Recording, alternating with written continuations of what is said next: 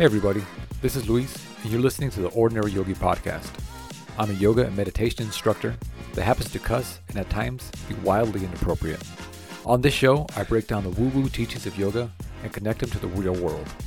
My goal is to show you that you don't have to live or look a certain way for yoga to affect you physically, spiritually, and mentally. You can be an ordinary yogi just like me. Hello, everyone, and welcome back to the Ordinary Yogi Podcast. This week, we're going to be talking about karma. And I'm not talking about the one that dances on the stripper pole down the street. I'm talking about karma, action, reaction, what goes around comes around, karma. Uh, I wanted to bring this up because, you know, there's a lot of misconceptions as what is karma? And that's kind of what I'm going to be answering. What is karma? Also, go into how that affects us and what we can do to possibly change our karma. Because behind all this woo woo, you know, thousands of years old yoga philosophy, there's so much valuable life lessons. And I mentioned it on the podcast before this one or a while before this one that, you know, this shit is, is thousands of years old. So if it were hocus pocus, if it were some bullshit, people probably would stop doing it, right? Probably wouldn't be doing it for um, the, as much time as it has been being done. Uh, so, what the biggest rock I want you to take away from this episode is that karma is not something that happens to us, but rather something that happens through us. And we have a huge part in our karma. And so that brings me up to, you know, what is karma? So simply put, it is action and reaction. And just like a tool, it's not necessarily good or bad, but depending on what we use it for, right, can be used for building something or tearing something down. It is the weight of our decisions that we carry throughout our life and maybe even the next life if you believe in that sort of thing. So it's also, you know, it's a part of our past. It's also the environment that we grew up in also has a karmic effect on how we carry ourselves through life. It's the choices of the past that which affect, the present, which affect the future, right? It's the memories that create these patterns. Again, the weight of all of our decisions, all of our upbringing, all of our perspective, it comes into karma. And like I said, when there's an action, when there's a pattern, there's going to be a reaction. And that's what karma is the whole balancing of fucking everything on a macro level. So, how does this affect us? So we have to think about something called karmic software. So our software, our minds, the way we behave, all those soft things are changed and affected by our karma, right? How we see things, how we react to things are all based on things of our past, things of a past life, right? The way we were brought up, all this stuff, again, all that weight that goes and carries us throughout this whole life. I was listening to a podcast the other day, and this guy was talking about how past affects you know our relationships now. And one thing he he said is you know talking about memories and how not only our mind stores memories, but also our body also stores memories.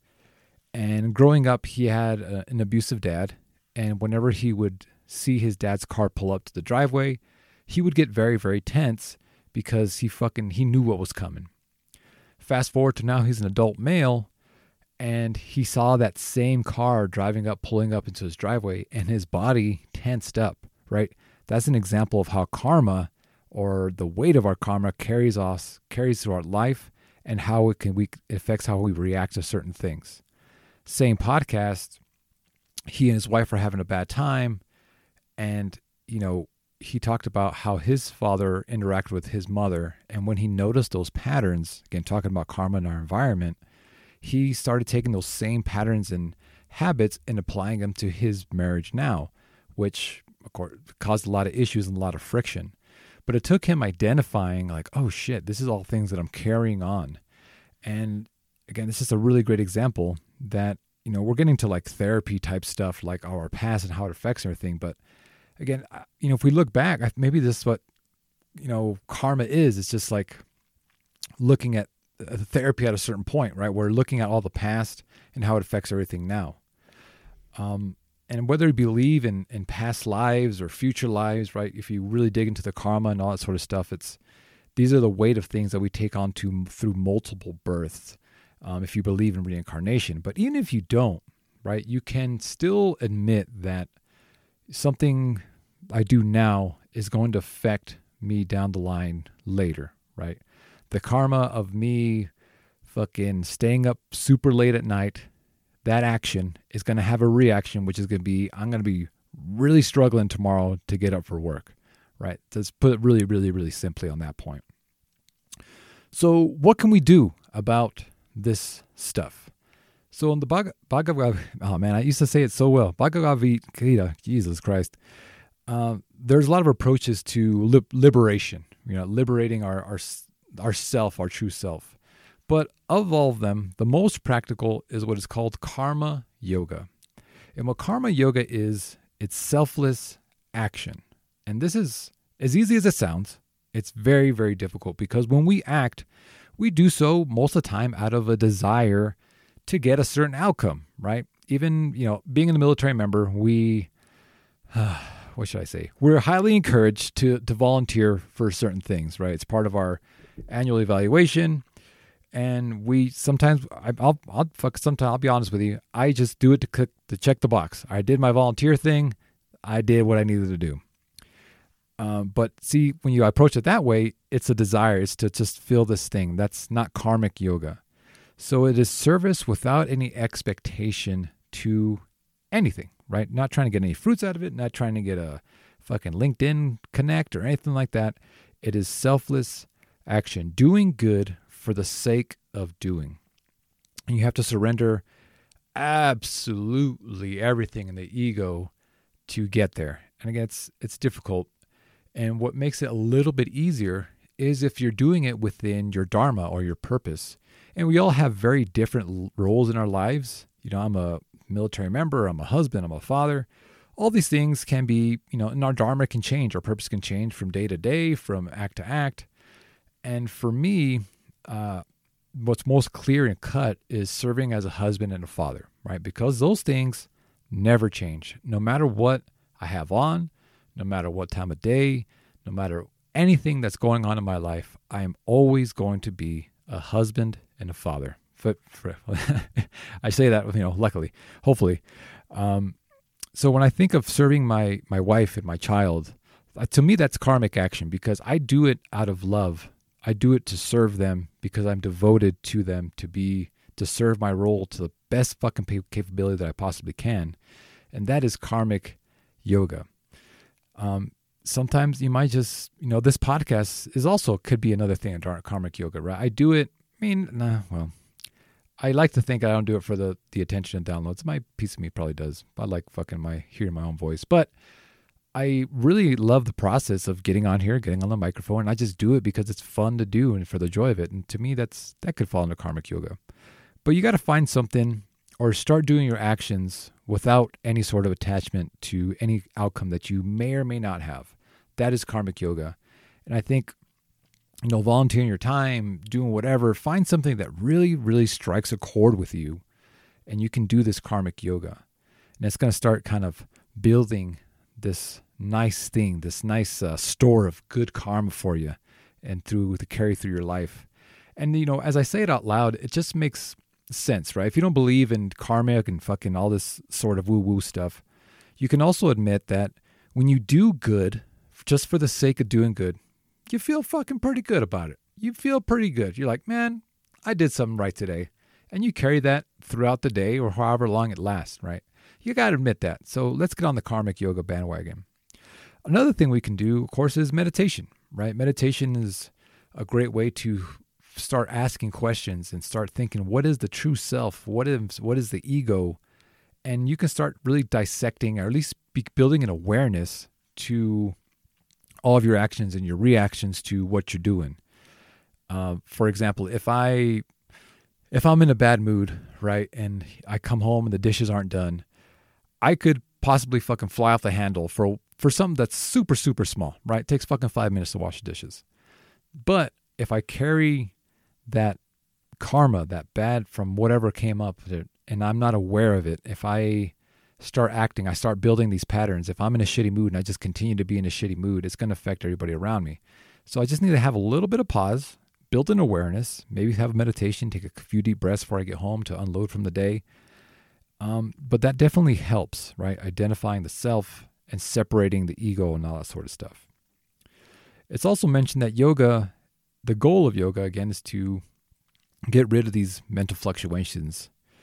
And through meditation, through yoga practices, we can free ourselves of the tint from our memories, things that happened in the past, that karma that we're carrying with us now.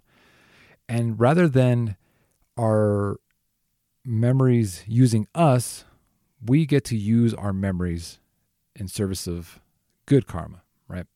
We can start to be aware and use those things to serve others rather than letting the letting the memories drive us to acting and reacting to things that are still probably stored within us that we're carrying around. The last thing you can do is change the environment or, or clean it up a little bit. And this falls into one of the niyamas, which is uh, saucha, cleanliness. Cleanliness is of our space. I think I can feel, and this isn't, I don't know if this is accurate or not, but I feel like our stuff can also carry some karma, right? It carries memories, and that's what I mean by karma. It reminds us of certain things. Maybe you know past relationships maybe better other times in our lives. And sometimes those things are good sometimes those things aren't so great. But if we look at our space and try to clear it up and clear out the clutter not only does having a clear space allow us to have a clear mind but we can probably rid ourselves of a few things that maybe aren't serving us so well when we look at them also our words right? Our words carry a lot of power as i've mentioned many times on this podcast we can change our environment that way and being very careful and mindful of the language you use for other towards other people or more importantly towards ourselves. The last thing we can change is our company right? Our friends or so-called friends or frenemies whatever. Uh, the company we keep is is very important right? They say the you're the average of the five closest people you have. So their karma right as far as our environment the people we take in and bring into our lives does affect us as well all that energy just again action reaction all melds together. And we need to really start distinguishing are these relationships pushing me in the right direction? Are they supporting me? Or am i just doing it out of convenience right? Because you know joe lives next to me so i'm going to be friends with him even though i may not totally agree with the way he likes to live and being around him doesn't make me feel like great. But hey i got a buddy that live next door so start asking yourself those those tough questions, and maybe you need to change your environment in that aspect. That is all I really have this week. It's going to be a short episode, but I know karma. It's a it's an important thing. Right? Again, life lessons. It's really just about, to me anyway, this is about the the choices and the weight of our choices that we make, and knowing that just because just because it's a decision does not mean it's gonna not everything affects everything's action reaction. It's gonna affect us down the line one way or another, right? You can choose your suffering now or choose it later. All this stuff weighs in. The way we talk to other people, the way all these things are put on a scale, sort of to say, in the you know karmic perspective. We're going to carry it forward or whatever into its future lives. I'm kind of rambling on, but just the key takeaways are your karma is yours, and you have the ability to change it. Again, through you know karmic yoga, through meditation, through slight changes of our environment or our habits, and how we store or what kind of karma we store is ultimately up to us. So that's what I will leave you with this week. I appreciate you all listening. If you like this episode, share it with somebody. If you hated this episode, let me know. I would like to hear your opinion on it. If you have any ideas for future episodes, please send me a message on Instagram or send me an email. Uh, like, subscribe, all that sort of stuff. And I will talk to you all next week.